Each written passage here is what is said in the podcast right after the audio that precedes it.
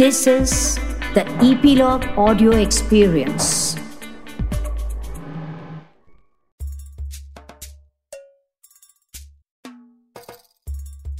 नमस्ते दोस्तों, मस्त मौला शेख चिल्ली में आज की कहानी है तरबूज और चोर। शेख चिल्ली को नींद नहीं आई। आती भी कैसे? फातिमा बीबी ने उस शाम शेख की अम्मी को एक तरबूज दिया था, जो वो इत्तेफाक से घर लाना भूल गई। बस शेख उसी तरबूज के बारे में ही सोचता रहा। पूरे पिछले हफ़्ते अम्मी रोज़ाना कई घंटों के लिए फातिमा बीबी के यहाँ उनकी बड़ी लड़की की शादी की तैयारियों में मदद करने को जाती थी और हर शाम अम्मी शेख के लिए फातिमा बीबी द्वारा दी गई चीज़ें लाती थी। पहले दिन वो रसीले गुलाब जामुन लाई थी। उसके बाद में खीर और फिर केले। आज अम्मी को एक बड़ा तरबूज मिला था। शेख के मुँह में तरबूज के बारे में सिर्फ़ सोच कर ही पानी आने लगा। अम्मी को तरबूज का वज़न बहुत भारी लगा, इसलिए वो उसे फातिमा बीबी के घर के आँगन में ही छोड़ आई। शेख चाहता तो सुबह जाकर तरबूज को ला सकता था, परंतु वो तो तरबूज अभी खाना चाहता था। अभी, तुरंत। उसका भूखा पेट उसे आदेश दे रहा था। शेख उठा। अम्मी अभी गहरी नींद में सोई थी। उसने चुपचाप रात के अंधेरे में, गाँव की सुनसान गलियों में फातिमा बीबी के घर की ओर चलना शुरू किया। जैसे ही वो आँगन की चार दीवारी पर से कूदा उसे सामने अपना तरबूज पड़ा दिखाई दिया। तरबूज कोयले के एक ढेरे के ऊपर पड़ा हुआ था। वो बस तरबूज को उठाकर चलने ही वाला था कि उसे घर के अंदर से आती कुछ आवाज़ें सुनाई पड़ी। वहाँ कौन हो सकता है? घर तो खाली था। पूरा परिवार तो पास के गाँव में रिश्तेदारी में गया हुआ था। क्या वे सब जल्दी लौटकर वापस आ गए थे? फिर उनके घर के बाहर ताला क्यों लगा हुआ था?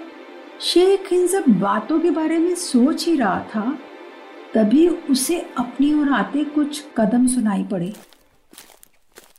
हाय! कराने की आवाज़ आई।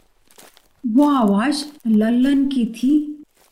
वही लल्लन जिसकी दादी को शेख ने बुखार ठीक करने के लिए कुएँ में लटकाने की कोशिश की थी, और इसके लिए लल्लन ने अपने पिता से बहुत मार खाई थी। उसे पहचानने में शेख को कोई दिक्कत नहीं हुई। मैं उस बेवकूफ़ शेख चिल्ली को मार डालूँगा। उसकी वजह से ही मेरे पिता ने मुझे इतनी बुरी तरह मारा है कि मेरी हड्डी हड्डी दुख रही है। और अब खिड़की में से घुसते हुए, टूटे हुए कांच से मेरा हाथ कट गया है। अब कहा रहना भी बंद भी करो। एक दबी सी आवाज़ आई। शेख उस आवाज़ को नहीं पहचान सका। जैसे ही वो दोनों लोग सामने आए शेख कोयले की बोरी के पीछे छिप गया। वो कोयले के बोरों के बीच की झीरी में से उन्हें देखता रहा।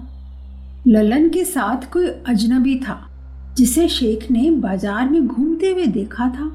लल्लन एक थैले में कुछ भर कर ले जा रहा था। जल्दी करो, अजनबी ने कहा।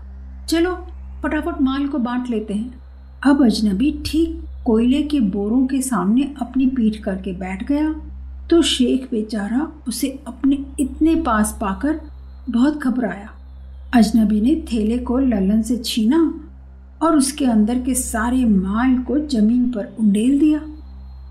गले का हार, सोने और चांदी की चूड़ियाँ, चांदी के ग्लास, सोने के सिक्के, सभी हल्की चांदनी रात में झिलमिलाने लगे। शेख उन सब गहनों को ताकता रहा। उसे मालूम था कि फातिमा बीबी ने थोड़ा थोड़ा करके उन्हें अपनी लड़की की शादी के लिए इकट्ठा किया था।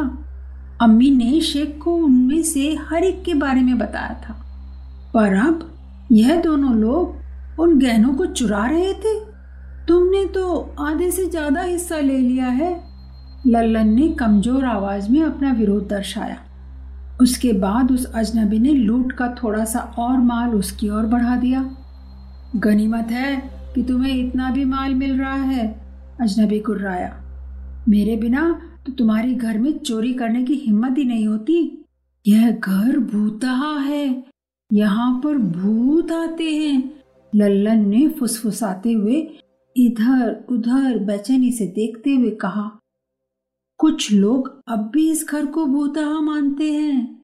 तो चलो, इससे पहले कि भूत हमें पकड़े हम यहाँ से भाग लेते हैं। अजनबी हंसा। उसकी हँसी में चालाकी छिपी थी।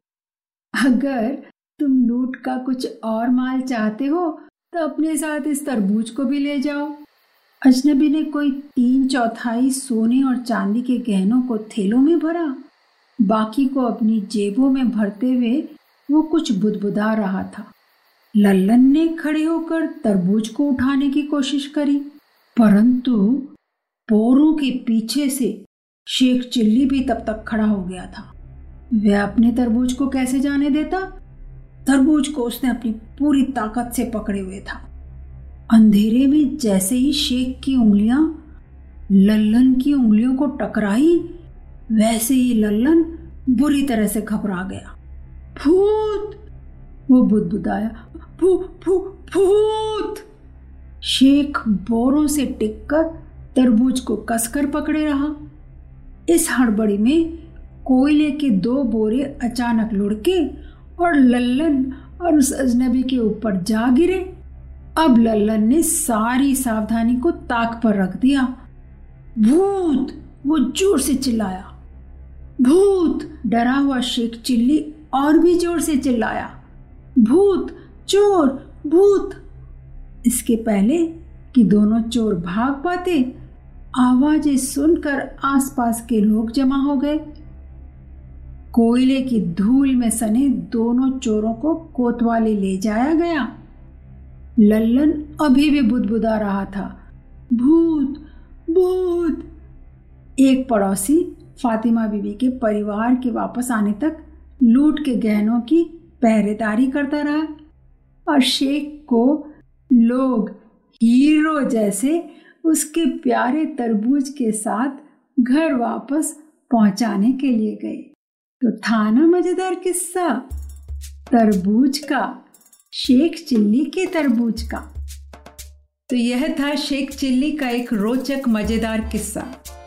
इसी कड़ी को आगे बढ़ाते हुए जल्द ही लेकर आऊँगी एक और मनोरंजक किस्सा, मस्त मौला शेख चिल्ली का।